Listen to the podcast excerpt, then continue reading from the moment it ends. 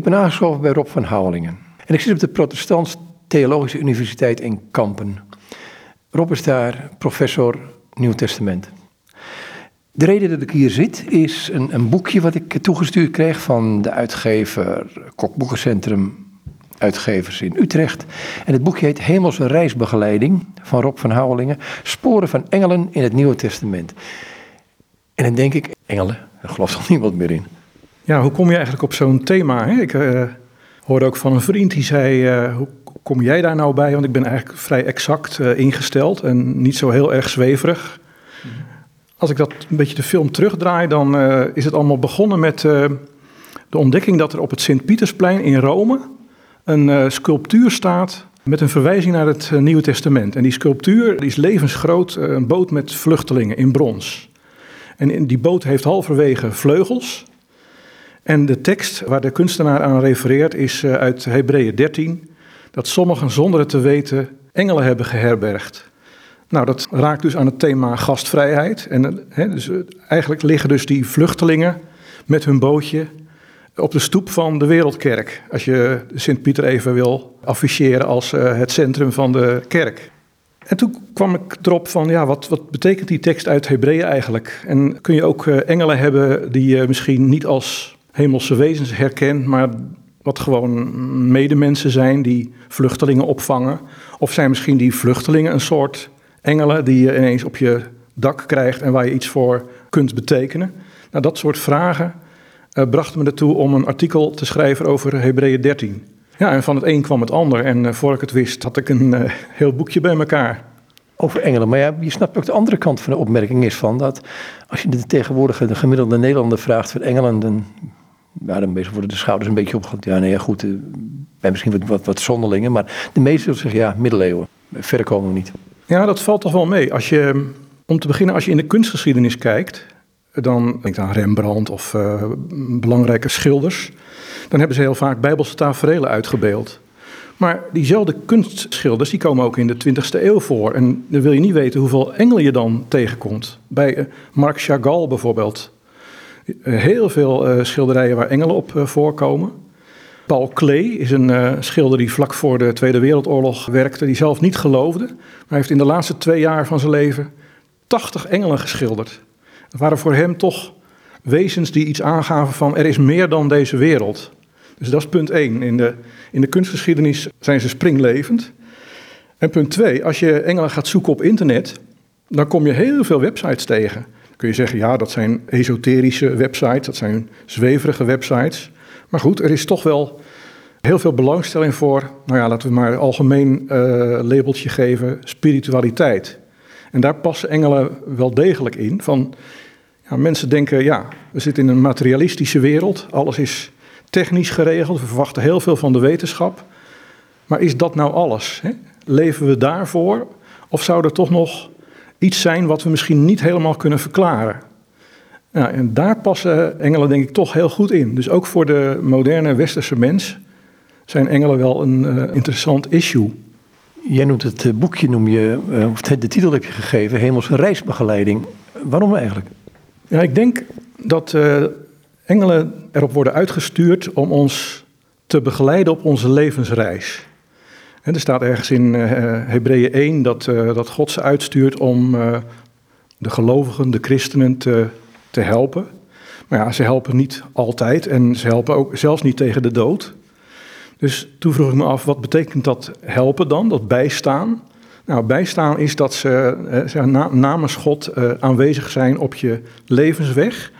En ja, daar een zekere richting aan geven, moed geven. Het feit dat je weet van God is misschien wel dichterbij dan je denkt, via zijn engelen. Dat helpt je op die, uh, op die weg, om die, om die weg ten einde toe te gaan. Kijk, je hebt het in wezen over hemelse wezens, geesten, uh, engelen. Um, en je hebt het in, in, wezen ook over een andere dimensie. Nou heb je in het boek een stukje opgenomen over Flatland. En dat vind ik wel verhelderend. Misschien kun je dat goed uitleggen, om, om voor verder gaan met dit gesprek. Ja, dat is een kadertekst. Dus ik heb, uh, het boekje bestaat uit een aantal uh, bijbelstudies... Die, die inzoomen op de belangrijkste teksten die over engelen gaan in het Nieuwe Testament. En als het zo te pas komt, heb ik uh, kaderteksten toegevoegd met informatie die bij zo'n hoofdstuk past. Nou, een van, zo'n, van die kaderteksten gaat over Flatland. Dat is een, een film die gebaseerd is op een boek uit de 19e eeuw. Waarbij de schrijver zich voorstelt dat, dat de wereld bestaat uit twee dimensies. Nou, misschien als je het goed vindt, kan ik die, die kadertekst voorlezen waarin ik dat ter sprake breng. Dit is een Amerikaanse animatiefilm uit 2007 naar een boek van Abbott uit 1884 notabene. En die stelt de wereld tweedimensionaal voor. Dus de wezens die er leven kennen wel breedte en diepte, maar geen hoogte. Ze kunnen uitsluitend voor of achteruit en naar links of rechts kijken en bewegen, niet naar boven of beneden. Hun vorm is vierkant, driehoekig of rond. Nou, plotseling betreedt een driedimensionaal wezen de huiskamer van meneer Vierkant.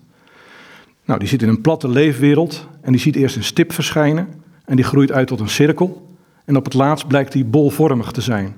Vierkant ziet dus voor zijn ogen een wonder gebeuren. En dan uh, krijgt hij ook uitleg van zijn mysterieuze gast, maar die kan hij pas begrijpen als hij meegenomen wordt naar de driedimensionale wereld. Nou, dan krijgt meneer Vierkant de opdracht de blijde boodschap van een derde dimensie te verbreiden in zijn platte, tweedimensionale wereld. Komt hij daar terug, maar hij kan zijn boodschap niet kwijt. Niemand gelooft hem. Uh, ze zeggen die man is uh, gek en uiteindelijk verdwijnt hij zelfs achter slot en grendel. Nou, die, die film die, uh, uit 2007 die deed het heel goed bij New Age-achtige mensen. Maar de schrijver van het verhaal was een christelijk theoloog in de 19e eeuw. In de tijd dat de wonderverhalen uit de Bijbel ongeloofwaardig werden gevonden.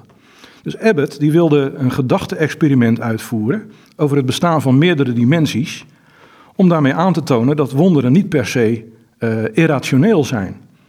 Zoals Bol opeens in de huiskamer van Vierkant verscheen, namelijk van bovenaf, zo kun je ook de onverwachte verschijningen van de opgestane Heer aan zijn verzamelde leerlingen voorstellen. Jezus komt binnen terwijl de deuren gesloten waren.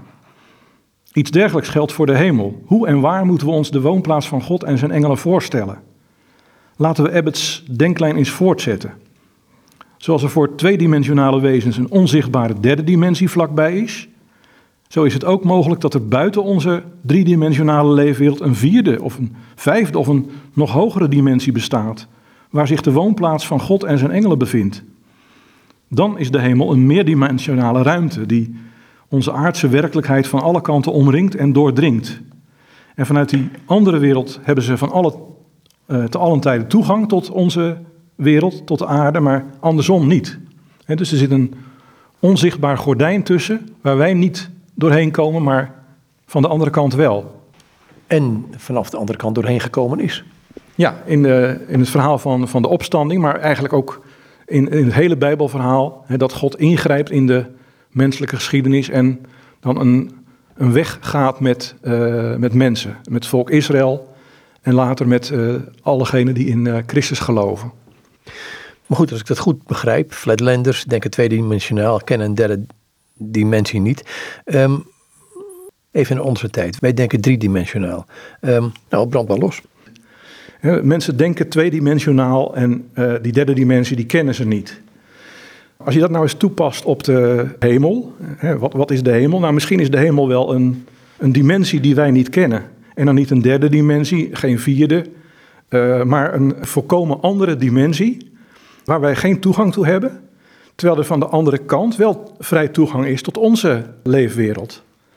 dus dan zou het kunnen zijn dat wat wij onder de hemel verstaan en wat we heel ver weg uh, ergens in de ruimte projecteren, dat dat in feite in afstand gemeten heel vlakbij is. Alleen, we kunnen er niet bij. Er zit als het ware een, een onzichtbaar uh, gordijn tussen. En op het moment dat je weet dat die uh, extra, extra dimensie bestaat, dan geeft dat een bepaalde energie voor je, voor je leven. dat, dat is dan weer die hemelse reisbegeleiding. Als je naar tweedimensionale wezens gaat, Flatland, voor hun zijn alle dingen die zij waarnemen rechte lijnen. Dus hoe weten ze nou dat er op een gegeven moment een bol binnenkomt? Uh, een bol kunnen ze niet waarnemen. Dus hoe, daar zit je toch tegen een, een grens aan. Ja. Blijven dan rechte lijnen voor hun? Want als ze tweedimensionaal denken, is het de lengte breedte. Ja, ja, ja, ja, dus ze, ze, vangen hem in hun kader. Hè? Dus ze, ja, ze maken daar eh, een bijna vierkant van. Omdat ze met die bol geen. Eh, ze kunnen er niet mee overweg.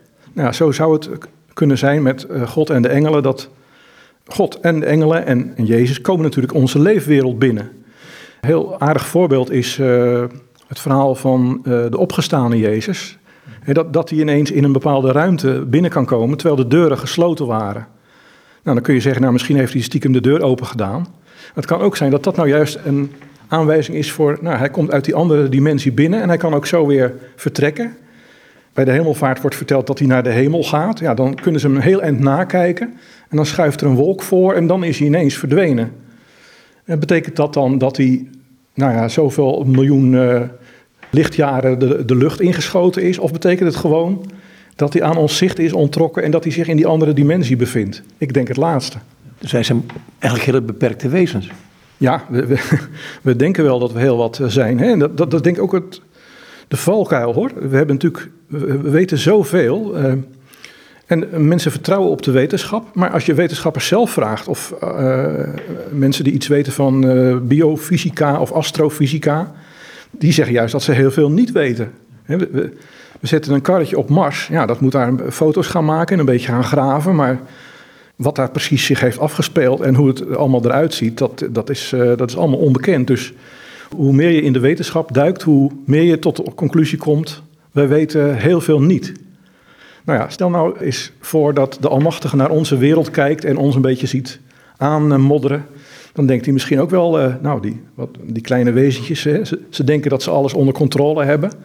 Maar er hoeft maar een, uh, een pandemie uh, te gebeuren of ze staan met de handen in het haar. Een voorbeeld van die vraag ik in het begin even ondeugend willen stellen. Hemelse reisbegeleiding met zo'n mondkapje. Nou, soms heb je wel uh, beschermingsmiddelen nodig. Uh, nou, het, het, valt mij op, dus als je kijkt wat engelen doen in het Nieuwe Testament. Een heel mooi voorbeeld vind ik uh, in Handelingen. Petrus en Jacobus die zitten in, in de gevangenis, zijn gevangen genomen door koning Herodes. Nou, dan kennen we allemaal het verhaal dat, of allemaal, maar misschien kent u het verhaal dat Petrus uit de gevangenis wordt bevrijd doordat er een engel binnenkomt. En die zegt dan, ik, ze boeien raken los en loopt zo met die engel mee eh, de gevangenis uit. Prachtig verhaal. Maar in hetzelfde hoofdstuk staat dat Jacobus door Herodes uh, werd vermoord met het zwaard. Dus het is niet zo dat die hemelse reisbegeleiding betekent dat we altijd er ongeschonden vanaf komen. En het kan dus ook zijn dat je, uh, in het geval van Jacobus, dat zijn taak op aarde was afgelopen en dat er voor Petrus juist nog een hele, heel traject te gaan was. Dus het is niet een soort levensverzekering of een bonus die je altijd uh, een, een, gelukkig leven uh, geeft, maar wel een, een soort zekerheid van ik sta er niet alleen voor. En je noemt het in een bepaald hoofdstuk, zeg je, het zijn beschermengelen. Nou, ik heb daar een vraagteken achter gezet. Zijn er beschermengelen? Soms wordt wel gezegd, hè, als je ontkomen bent aan een uh, verkeersongeluk, dan zeg je, er zat zeker een engeltje op mijn schouder. Of je zegt het tegen iemand anders. Nou, dat is dan wel heel plastisch voorgesteld, maar zoals ik net al zei, ongelukken gebeuren. Uh, mensen sterven nog steeds, uh, ook al is die, die, hemelse uh, reisbegeleiding. Dus dat kan nog niet zijn. Als je het bijbels bekijkt, dan wordt het idee van beschermengelen wordt eigenlijk altijd afgeleid uit een tekst van, van Jezus. Die zegt dat je voorzichtig moet zijn met de kleinen, want hun engelen in de hemel zien voortdurend het aangezicht van mijn vader, zegt hij dan. Dus de kleinen, dat wordt dan heel vaak uitgelegd als de kleine kinderen. Kleine kinderen zouden een beschermengeltje uh, hebben. Maarten Luther praat er ook uh, prachtig over. Hè. Die zegt tegen ouders van, nou je, moet je, je kinderen moet je leren dat er beschermengelen zijn. En je moet uh, dan bidden of, die, of, of, je engeltje je beschermen zal. En dan zal het allemaal goed met je gaan. Kijk je nou wat, wat Jezus bedoeld heeft en wat de uitleg van die passage is. Dan denk ik toch dat hij niet over kleine kinderen heeft, maar over kleinen in geestelijke zin. Dus de, de geringen. De mensen die je heel makkelijk over het hoofd ziet. Bijvoorbeeld die vluchtelingen waar ik in het begin over had op het Sint-Pietersplein. En dat hij zegt van, je moet niet de mensen die, je, die geen invloed hebben, die onbelangrijk zijn, die uh, aan de rand van de maatschappij leven, die moet je niet veronachtzamen, want er wordt vanuit de hemel op hen gelet. Ze hebben engelen in de hemel die naar hen kijken en dat moet jou ook inspireren om hen uh, recht te doen. Dus de vraag, heb je een beschermengel, is nog niet zo eenvoudig. Ik denk dus dat er, er zijn beschermengelen, meervoud. Maar of iedere eh, mens een persoonlijke beschermengel heeft, dat kun je uit eh, de Bijbel niet afleiden. Dat is het meest uh, voorzichtige wat je kunt zeggen. Het, het kan, maar het is, niet, het is niet een bijbels gegeven. Er staan de verhalen in van smijtengeld uit mijn hoofd. Ja, het schijnt dat je smietegeld... Oh, smietegeld, sorry. Ja, ja die was uh, dominee in Middelburg in de tijd van de uh, VOC, de slavenhandel. Het eigenaardige is dat ik daar uh, gewoon ook weer per ongeluk tegenaan liep toen ik... wanneer was het? Ik denk vlak voor de zomer preekte ik een zondag in Middelburg en bleven we daar een weekend. En gingen we dus een beetje de stad in op zaterdag en spraken de koster van de grote kerk. Kwamen aan, aan de praat, ook over engelen. En toen zei hij, oh maar wacht eens even, die, uh, er is hier een Bernardus Smietegeld, die is hier jarenlang dominee geweest. En hij wees me aan dat zijn naam ook op de tabel stond met de predikanten van de, van de grote kerk. Nou, die was dus dominee in de VOC-tijd en die nam geen blad voor de mond. Hij was tegen slavenhandel. Hij was tegen kermis en, nou, en hij trok hele volle kerken. Dus dat was een beetje tegen het zere been van de notabelen. Ja, op een gegeven moment hadden ze dus een plan bedacht om hem uh, een kopje kleiner te maken. Hij werd uh, met een smoes werd hij, uh, uit zijn pastorie gelokt. Het verhaal was dat er een gemeentelid op sterven lag en dat het heel nodig was dat hij midden in de nacht daar een pastoraal bezoek kwam afleggen. En het idee was, als hij over het bruggetje loopt over de Herengracht, dan smijten we hem in het water. Nou, twee mannen hadden dat bedacht, maar op het, op het, moment dat hij daar langskwam, zagen ze een, uh, een, engel of twee engelen. Ja, ze waren zo van slag dat, ze, dat het hele plan niet doorging. En dan jaren later gaat het verhaal, een van die twee is zelf zover dat hij op zijn sterfbed ligt. En die biegt dan het, het hele verhaal op. En wat blijkt, ze hebben zich niet alleen ontzettend schuldig gevoeld, maar ze zijn ook een heel ander leven gaan leiden. Dus Smietengeld en de engelen hebben ervoor gezorgd dat ze niet alleen dat het moordplan niet doorging, maar ook dat ze een, eh, een beter leven gingen leiden. Nou, het is natuurlijk een prachtig verhaal. Alleen nou blijkt dat uh, een dergelijk verhaal ook verteld wordt van iemand in het noorden van het land en van een bakker in uh, Noord-Holland.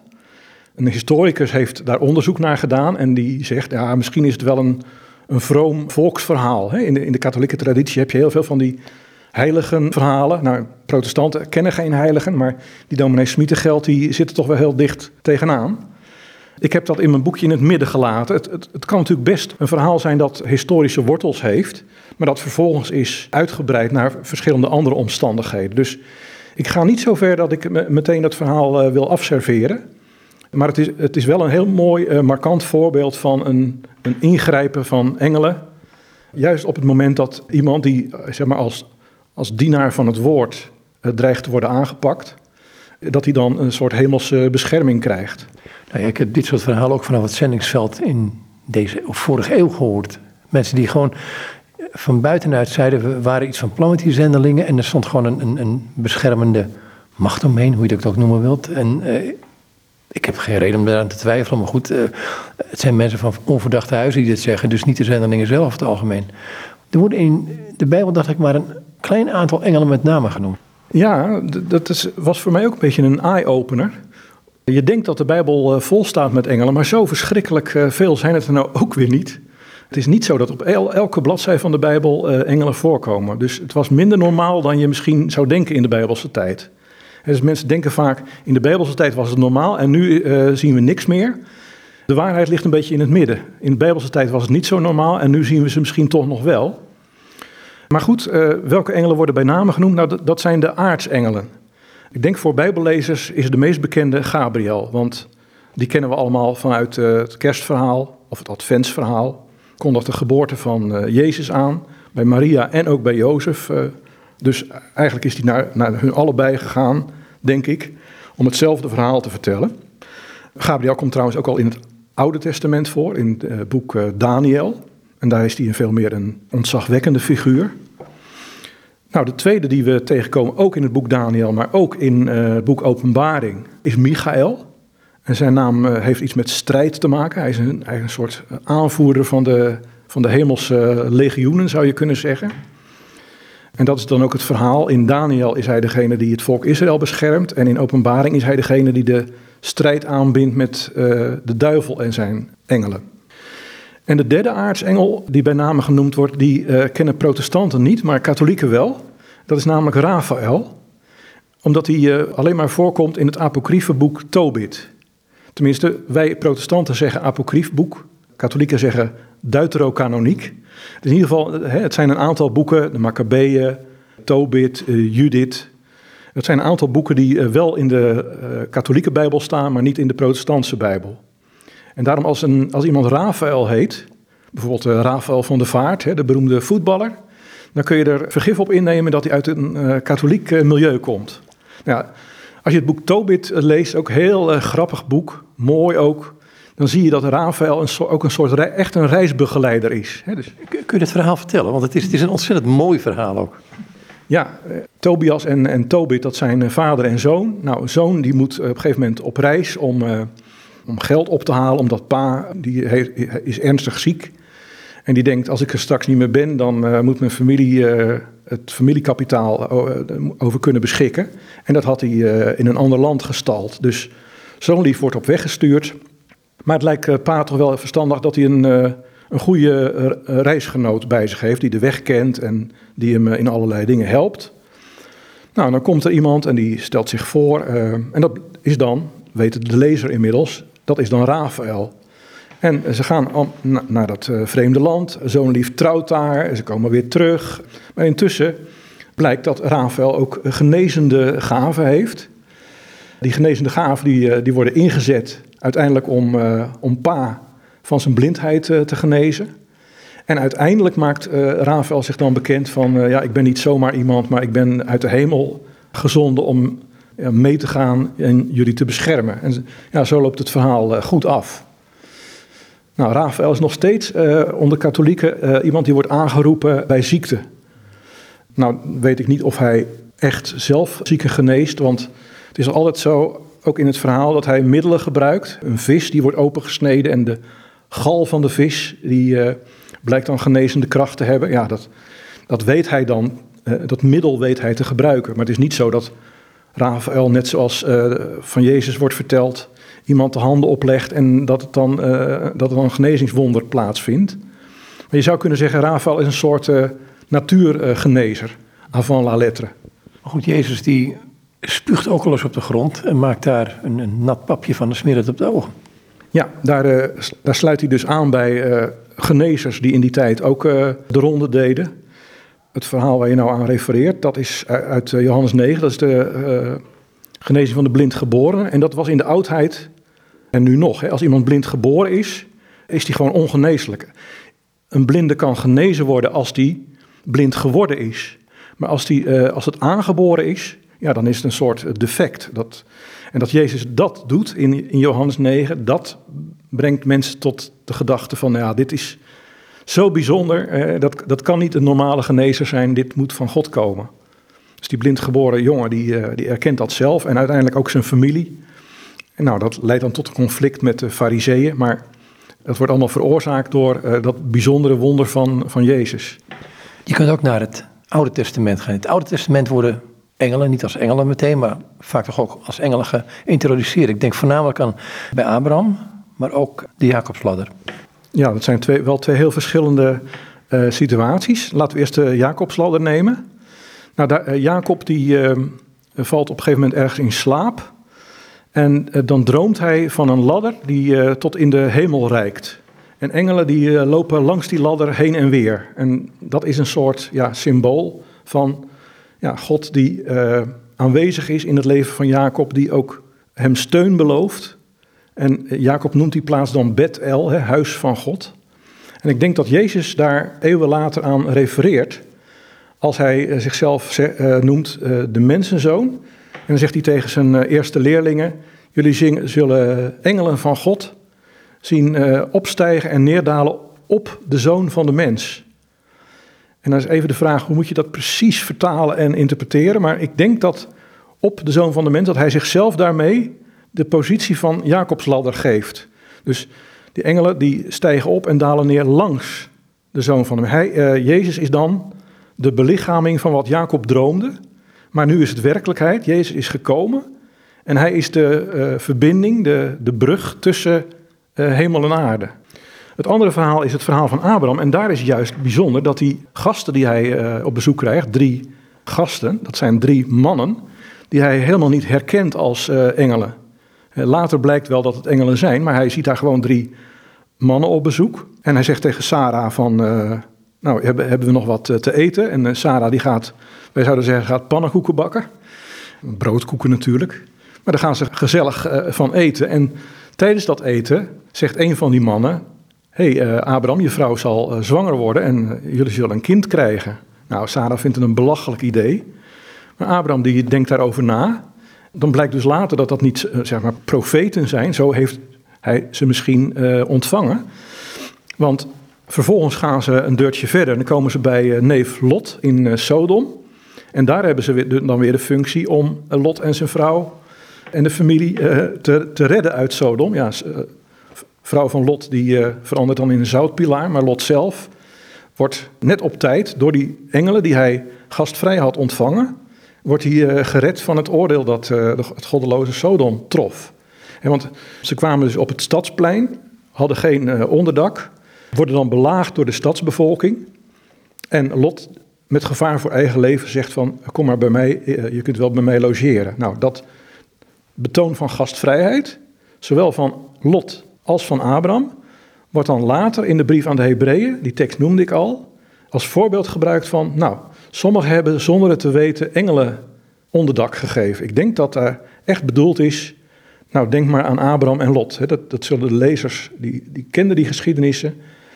Met andere woorden, als je uh, vreemdelingen gastvrijheid verleent, is dat een, een goede daad in de ogen van God. En denk maar eens even aan Abraham en Lot. Die hadden helemaal niet door, maar het was wel zo. Ze hadden engelen in hun huis. En dan schrijf je in het boekje Wij Nederlanders met het kopje koffie en één koekje. Ja, ja wij zijn gastvrijheid, daar staan we nou niet bepaald in de wereld onbekend. Ik heb uh, veel in uh, Oost-Europa uh, gereisd, in, in Hongarije met name.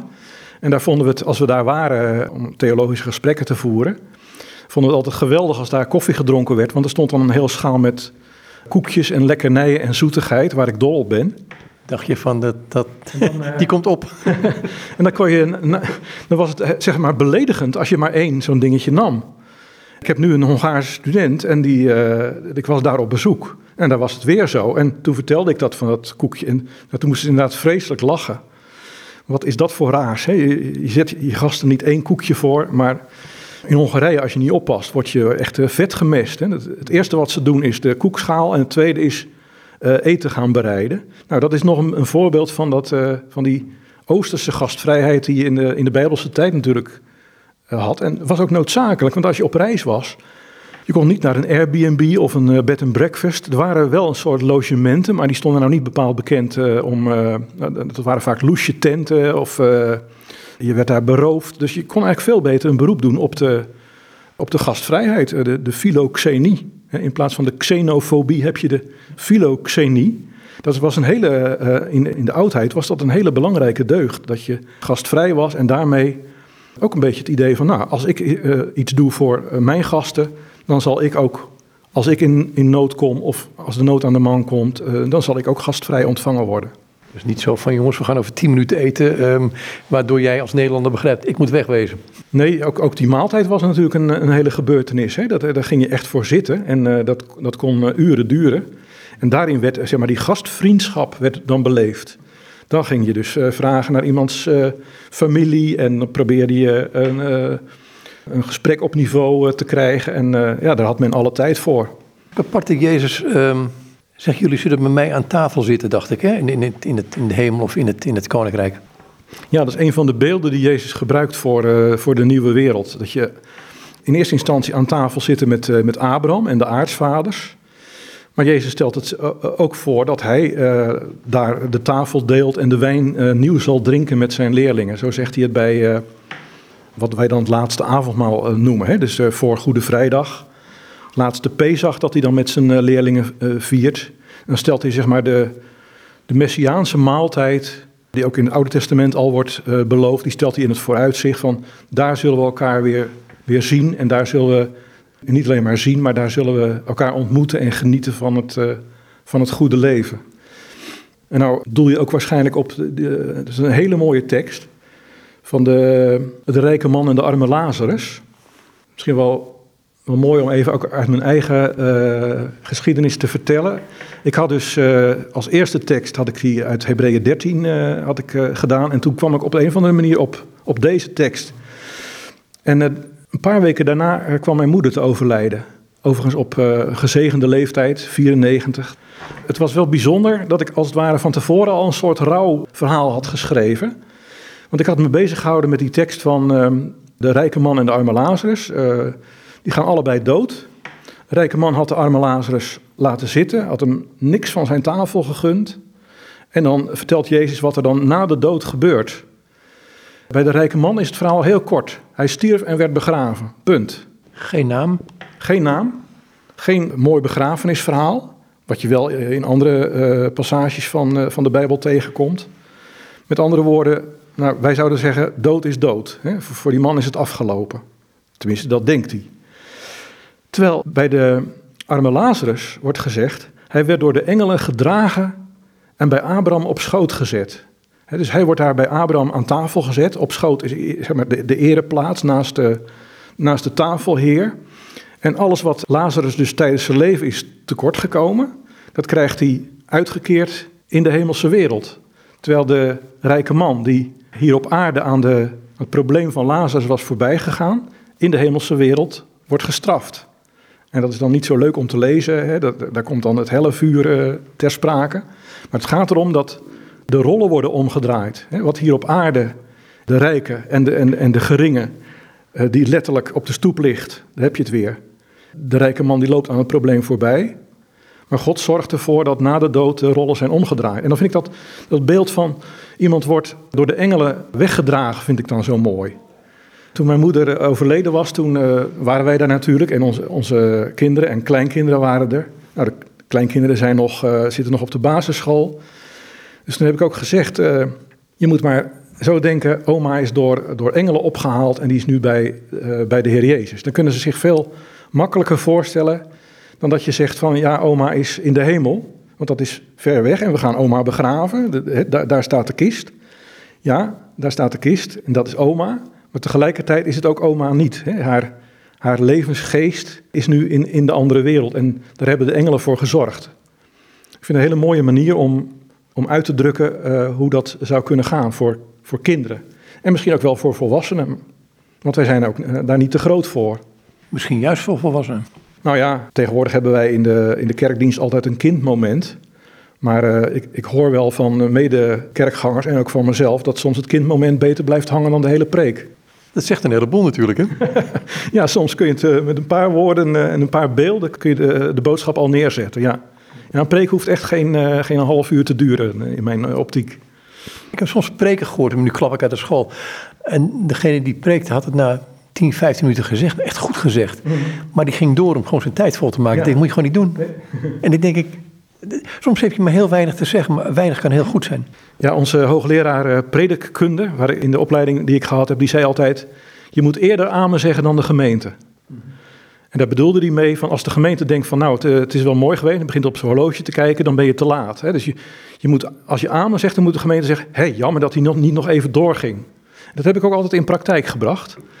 Hoewel ik ook wel in een gemeente heb gestaan waar in het begin toen ze me nog niet goed kenden, als dan de dienst binnen een uur was afgelopen, dan zeiden ze, dat kan niet goed zijn, hè? Dat, dat, is, dat is allemaal veel te kort. Maar later merkten ze wel dat ik gewoon ja, wat minder woorden nodig heb dan iemand anders om hetzelfde te zeggen. Nou, dan ben je gezegend mens, ik bedoel. maar ik vind het af en toe ook wel lekker aan de mensen te luisteren die heel veel woorden nodig hebben. Um, anekdotisch en zo, maar goed. Um, een ander ding is, ik herinner me aan tafel als ik, als ik bad voor het eten, dat een van mijn dochters nog wel eens na te lang van duren halverwege amen zijn. Ja, ja dat is, dat is met, met eh, kleine kinderen aan tafel natuurlijk altijd een feest. Hè? Uh, uh, tegenwoordig is het zo dat ze ook zelf mogen bidden. En dan ja, daar, sta je versteld van hoe, hoe concreet ze dan zijn en hoe, hoe, hoe kort en ja, toch wel heel Heel mooi, dat, eh, dat hebben wij in onze tijd niet meegemaakt. Dan moest je inderdaad luisteren naar de volwassenen. Het geloof van een kind is uh, soms jaloersmakend. Ja. Nou, trouwens, we hadden het over engelen. En als je dat verbindt met kinderen, is het ook opvallend dat. Uh, er is een keer een, een ziekenhuispastor geweest. Die, die deed onderzoek naar engelervaringen in het ziekenhuis. Hij sprak dus allerlei patiënten van allerlei leeftijden. En juist bij kinderen kwam hij de meeste engelervaringen tegen. En ik verklaar dat door het feit dat kinderen nog heel concreet denken. Veel, veel minder abstract dan wij. En ja, misschien uh, hebben zij het wel bij het rechte eind en zijn wij, zijn wij als volwassenen misschien iets te rationeel geworden om uh, dat nog echt tot ons door te laten dringen. Je bent nu, ik ga nu even over je privéleven. Um, je bent grootvader, opa. Herken je dit weer? Merk je nu dat je door je, dat je kleinkinderen, hè, daar heb je contact mee, daar praat je mee, daar ga je mee op stap, weet ik wat je er allemaal mee doet, dat je dan toch zoiets krijgt van, oeps, ik ben wel erg volwassen geworden? Nou, eigenlijk andersom. Ik word weer. Uh, ik uh, vind het heel leuk om met mijn kleinkinderen een beetje de flauwe moppen te vertellen en zo. Ik word weer een beetje kind, heb ik het idee. Dat bedoel ik eigenlijk, weet je. Dat je merkt van, dat volwassenen... Ja, niet dat je het helemaal af moet leggen, dat vind ik ook onzin. Maar dat er weer een soort van... Um, dat je in jezelf ontdekt van, hé, hey, ik ben toch net even anders. Ja, ik vind het heel leuk om met die kleintjes om te gaan. Vooral, uh, we hebben uh, een van onze kleinkinderen, die uh, hebben we twee jaar elke dinsdag op mogen passen. En dan, dan, dan zie je hem gewoon groot worden, je ziet hem de, de wereld ontdekken en dat is echt een onvergetelijke ervaring. Dat is zo, zo mooi. En nou, we hadden het net over bidden aan tafel. Ik kan me nog herinneren dat hij toen hij iets groter was, toen had hij voor het eerst gehoord van de toren van Pisa, die stond scheef. Nou, hij mocht dan bidden en het gebed was dan dat hij bang was dat de toren zou omvallen. En hij, hij bad dus dat de Heere God zou kunnen voorkomen dat er dan mensen bij onder, onder de toren zouden worden bedolven. Nou, dat is toch geweldig dat, eh, dat een kind zich dat zo concreet voorstelt, dan meteen zich het gevaar inbeeldt en in zijn gebed vraagt of dat gevaar mag worden afgewend. Ik was een kind gehoord die vroeg aan zijn uh, moeder toen het hondje dood was van, uh, mama, is het hondje nou in de hemel? Waarop die moeder zei, ja, hij is in de hemel bij de Heere God. En waarop het kind zei van, wat moet de Heere God nou met een dode hond? ja, dat is prachtig. Ja. ja je noemt de engel uitvaartverzorgers, je hebt er wat over verteld. Toch is het heel reëel, want je zoals dominee ook uitvaart te hebben. En merk je dat nou, dat het ook uitvaartverzorgers zijn? Wat bedoel je ermee? Je hebt er iets over verteld al. Ja, wat ik er eigenlijk mee bedoel is dat, uh, dat engelen dus volgens die tekst van de arme man wordt door de engelen gedragen in Abraham's schoot, dat zij ook een soort dragers zijn. Alleen dan niet met een, uh, een gewone draagbaar, maar dat ze uh, je, je, ziel of je levensgeest naar de, naar de hemel dragen. Of dat nou ook meteen terugslaat op degene die die uitvaart meemaken, uh, ik denk het wel. Ik denk wel dat het een hele troost is voor mensen te weten dat het niet afgelopen is met de dood. Alleen je weet niet precies wat gebeurt er dan daarna. Daar is nog maar heel weinig over bekend. God heeft dat kennelijk niet nodig gevonden om daar uh, veel informatie over te geven. Maar ja, wat we erover weten is dat. Nou, we hebben ook bij, bij mijn moeder hebben we bijvoorbeeld in de advertentie gezet. in Gods ontferming opgenomen. Nou, dat vind ik een prima uh, formuleringen zeg je niet te veel mee en niet te weinig mee. En je weet dat God zich over je ontfermt als je leeft. Maar hij is zo groot en goed, dat, dat stopt echt niet bij het moment van je overlijden. En hoe en waar en wanneer en wat, dat, nou, dan zou ik bijna plat zeggen, dat, dat zien we dan wel weer. Maar als je, als je God kent, dan weet, weet je dat hij trouw is tot over de grens van de dood heen. En dat, dat maakt hij dus heel concreet door die engelenbegeleiding uh, toe te zeggen. En en daarmee ook zichzelf te geven aan mensen als, een, als iemand die, uh, die heel nabij is, ongeacht de omstandigheden. Je beschrijft in het boek aan de ene kant omstandigheden waarin engelen duidelijk beschermend zijn. Wat geef je daarmee aan? Want je hebt het over Jacobus. En Petrus gaat één woord um, onthoofd, de ander komt vrij. Um, wat zegt het over engelen? Wat zegt het in hun relatie naar God en in mij? Want kan ik, kan ik een engel aanroepen bijvoorbeeld? Ja, het zegt dan denk ik dat ze, dat ze doen wat, uh, wat, wat God van hen wil. Hè? Dus dat ze niet een eigen beleid erop nahouden, maar dat ze echt uh, hemelse helpers zijn. En ik denk ook niet, ja, je, je kan doen wat je wil, maar dat, ik denk niet dat het de bedoeling is dat we engelen gaan aanroepen. En dat is dus weer de andere kant van het verhaal. Um, ik vind dat engelen een beetje ondergewaardeerd zijn in, in onze huidige cultuur. Maar het is, wel, uh, het is wel zo dat engelen niet de hoofdrol spelen in de Bijbel. Het, het, het gaat uiteindelijk om God en, en Christus, die in, in de geest verbinding zoeken met mensen. En die een spoor van, van heil trekken door de geschiedenis. En daar, engelen zijn daarbij uh, ingeschakeld, zijn instrumenten. En je moet natuurlijk niet het, het middel verwarren met waar het eigenlijk om gaat. Dus in die zin zou ik er niet voor pleiten om, uh, om engelen aan te roepen.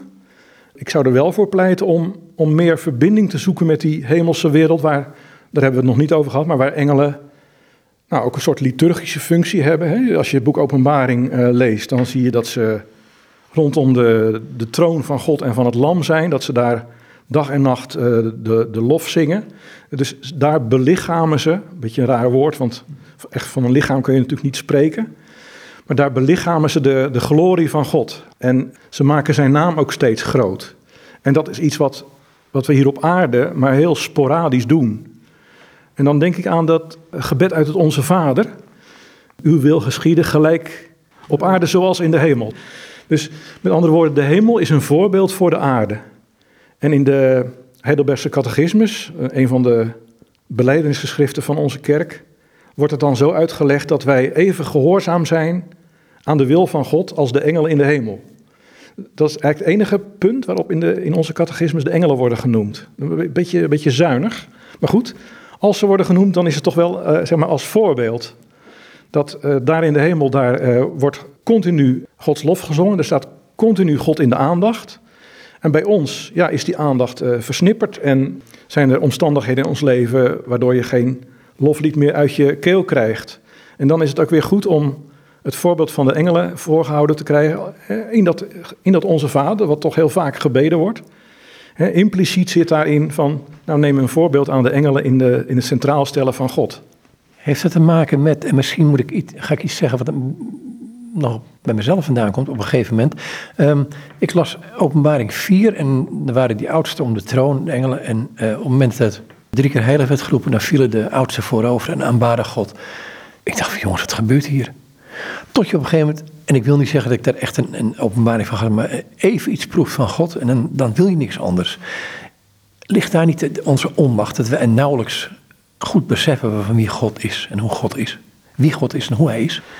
Ja, ik denk dat dat, uh, ja, daar zijn we bij, uh, bij de kern. Dat we God een beetje, die modelleren we toch naar ons eigen beeld. Dat is, het is verboden en ook niet voor niks, maar uh, misschien kan het ook niet anders. Maar hij is veel groter dan je, dan je denkt. En ja, het, ik kom er nu ineens op dat heel veel mensen denken van... Zal ik in de, hè, als er een leven is na dit leven, zal ik dan mijn geliefde terugzien? Daar heb ik eens een keer in, uh, in een preek een, mooi verhaal over verteld... dat ik ergens op internet was tegengekomen. Dat uh, was een klein meisje en die, die was ernstig ziek. Maar moest zich voorbereiden op het sterven. En die zei tegen de moeder, mag mijn knuffel straks mee naar de hemel? Ja, die moeder die denkt, ik, ga er, ik ga er niet zeggen dat dat, dat, dat het niet werkt. Dus ja hoor, nee, dat komt helemaal goed. Nou, uiteindelijk komt dat meisje te overlijden en staat ze bij de hemelpoort met de knuffel. Het is natuurlijk een verhaal, hè. Dan komt ze Petrus tegen. Zegt ze tegen Petrus, mag mijn knuffel ook mee naar binnen? Zegt Petrus, nou, dat vind ik wel moeilijk hoor. Want ja, die knuffel die hoort eigenlijk bij de aarde. Maar, maar ik zal het even aan de Heer Jezus vragen. Nou, hij naar de Heer Jezus. Komt hij terug? Ja, nee, het, het mag van de Heer Jezus. Nou, een meisje natuurlijk helemaal in de wolken, letterlijk en figuurlijk. Dus zij gaat daar naar binnen, ziet daar de Heer Jezus zitten, vergeet heel de knuffel, rent naar hem toe en zegt: Mag ik bij u op schoot? Nou, dat vind ik een heel mooi voorbeeld van waar gaat het nou eigenlijk om? Hè? Uh, wij zitten vast aan onze knuffels, terwijl het eigenlijk gaat om God en om Jezus die je, die je wil ontmoeten hè, na dit leven, oog in oog, maar hier op een geestelijke manier. En misschien dat wij wat minder aan die knuffels uh, gehecht moeten raken. Het ligt wat je zegt, dat, dat is een centraal punt. Goed zicht op de Heer Jezus krijgen. Hoe krijg je dat?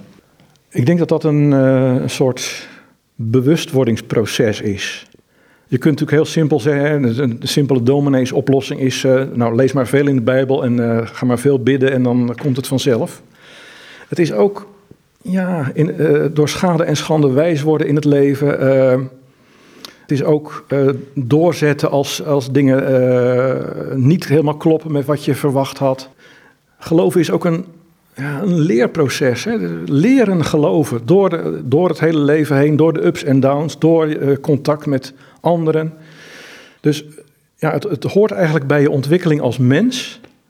En je, je kan het niet zeg maar, met de paplepel iemand ingieten. Hè? Je kunt niet, niet dingen uit je hoofd leren of dingen aanleren waardoor het ineens uh, werkt. Het is ook ja, een, iets wat in je hoofd moet gebeuren, wat in je hart moet gebeuren, waar je in groeit, waar je soms weer in terugvalt. Maar nou ja, en dat hele, dat hele proces, nou daarvan zeg ik dan dat uh, dat, dat door, uh, door engelen begeleid wordt. Het is niet zo dat God zegt, nou, hier, heb, hier leef jij, hier, hier heb je een boek en uh, verder red je je daar maar mee. Nee, hij is er ook steeds bij om ons te helpen. Is hij voortdurend ons aan het scheppen? Scheppen zou ik niet willen zeggen, omdat in mijn theologische denkraam zeg ik van scheppen, dat is echt aan het begin staan.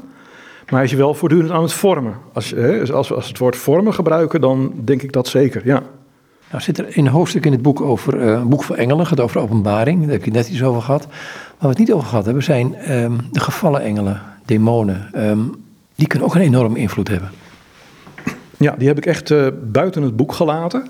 Ten eerste omdat ze sowieso al heel veel aandacht krijgen in evangelische kringen. Die, uh, ja, die, die zijn nogal met demonen in de weer. En ten tweede omdat het een eigenlijk weer een apart boekje zou, uh, zou vormen. Ik heb trouwens ook het Oude Testament buiten beschouwing gelaten, behalve als het via het Nieuwe Testament ter sprake kwam. Waar ik het wel aanraak, dat is als ik de brieven aan, van Paulus aan uh, Colossense en de Efeziërs bespreek. Want daar gaat het over uh, ja, de, de hemelse machten. En die hemelse machten die kunnen zich ook vijandig opstellen tegen God en tegen de, de christenen. Nou, en dan, dan weten we dat, uh, dat er ook weer andere machten tegenover staan. Dus een hele, ja, hele soort, soort luchtgevecht is er gaande tussen de goede en de kwade uh, machten. En dat is een gevecht waar we geen weet van hebben. Dat bevindt zich ook weer in die andere dimensie. Maar wat wel heel belangrijk is voor onze uh, weg op aarde. Dat, je, dat je weet van, er wordt in de hemel ook, in de hemelse sfeer, wordt er ook gestreden en, en wordt er ook geprobeerd om dat het kwaad, de machten van het kwaad af te dammen. Als dat niet zo zou zijn, ja, dan, dan zou de, de wereld helemaal een, eh, een grote puinhoop zijn. Dus ja, dat een soort, soort uh, remmend, tegenhoudend effect van Michael en de engelen, dat, dat, dat zou ik me heel goed kunnen voorstellen. En dat wordt in de brief aan Colossense en de wordt dat aan de lezers voorgehouden om te zeggen van, nou, weet dat Christus altijd volstrekt superieur is. Uh, wat er ook gebeurt, je weet dat de, de hemelse machten, de goede machten, uiteindelijk uh, de kwade machten zullen overwinnen. Maar dat proces is nog gaande. Aan de ene kant heeft Christus natuurlijk wel door zijn offer aan het kruis, heeft hij een enorme winst geboekt en een slag toegebracht aan de hemelse machten. Maar ja, dat is, wordt vaak vergeleken met het einde van de Tweede Wereldoorlog. Je had de D-Day, dat was de, invasie in Normandië. Maar toen duurde het nog een hele tijd en de hongerwinter zat er nog tussen. Voordat het ook V-Day werd, hè, de Victory Day. Decision Day is de invasie in Normandië. En Victory Day was de capitulatie van de Duitsers. Nou, zo, zoiets is er ook in het Koninkrijk aan de hand. En dan zou ik zeggen, nou, de D-Day is uh, het moment waarop uh, Christus aan, uh, aan, het kruis de machten van dood en, en kwaad te sterk af is. En V-Day is het moment waarop hij terugkomt om uh, de nieuwe wereld uh, te vestigen. Daar kijk je naar uit. Ik ben wel, in de loop van mijn leven ben ik wel eschatologischer gaan denken. Dat wil zeggen dat ik meer denk aan de, aan de, vanuit het toekomstperspectief. Ja, en dat, dat is iets wat er misschien niet zo uh, bij gereformeerden ingebakken zit. Hè. Wij, wij voelen ons verantwoordelijk voor de wereld. Wij willen het koninkrijk een handje verder helpen. Maar ja, hoe langer ik erover nadenk, hoe minder ik het idee heb dat we echt zoveel aan het koninkrijk kunnen doen. Het is maar een heel klein beetje. Hè. Uiteindelijk moet het van de andere kant komen. En komt volgens mij die, eh, die nieuwe wereld ook van de andere kant. Dus je wordt meer gevormd door de toekomst dan door je verleden? Dat zou ik wel een hele mooie eh, samenvatting vinden. Ja, dat, het, het verleden is natuurlijk voor ieder mens bepalend.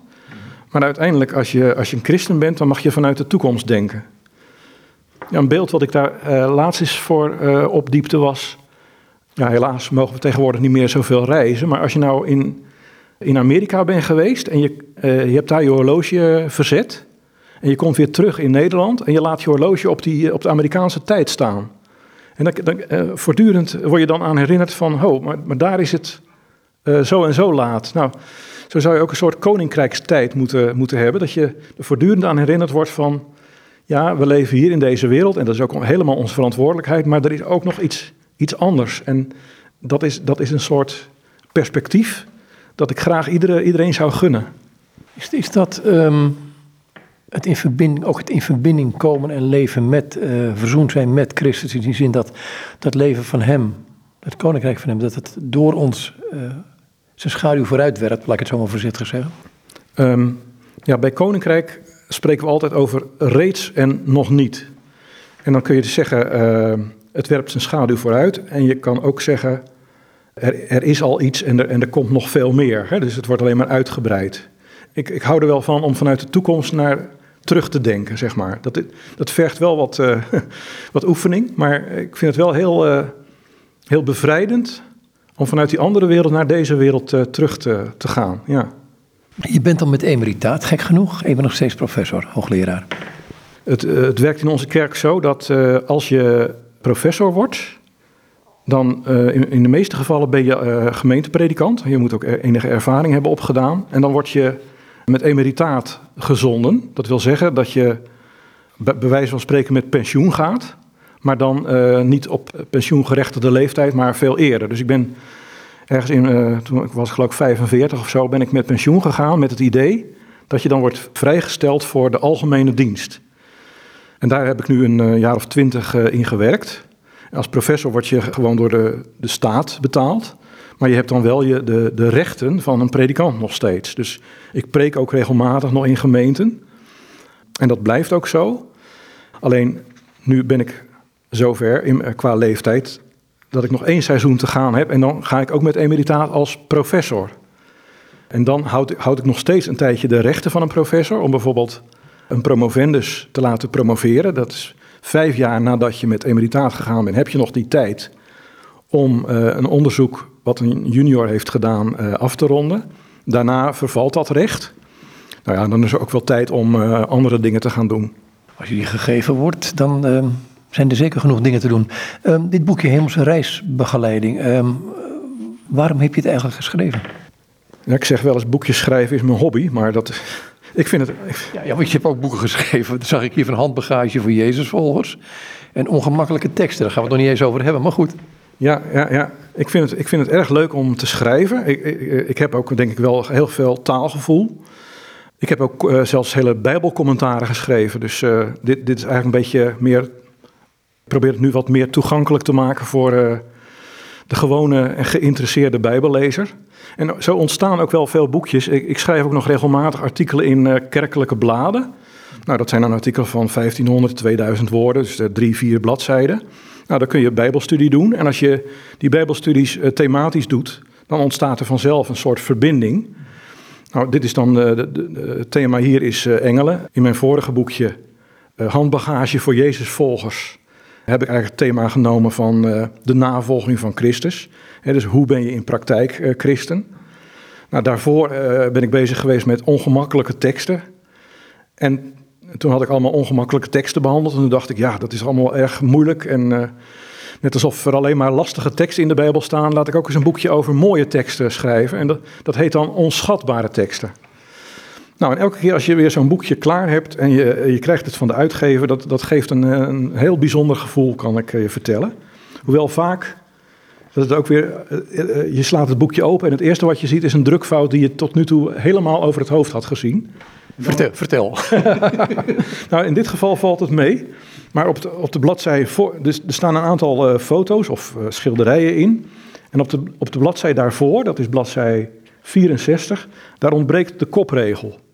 Nou, ik heb het, uh, ik heb het gescreend, de bureauredactrice heeft het gescreend. Er heeft iemand naar gekeken die alleen maar het manuscript heeft bekeken. En we hebben het allemaal over het hoofd gezien. Nou, ik denk ook, ja, ik vertel het nu, maar niemand zal het missen, denk ik. Dat is dan wel iets wat je meteen ziet.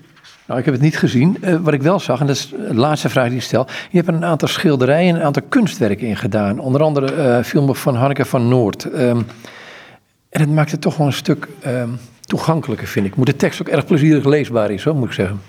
Ja, Hanneke is een vriendin van ons. Uh, woont ook hier in Kampen en kerkt in dezelfde kerk. we zitten al, op de kantorij van de, van de Bazuinkerk.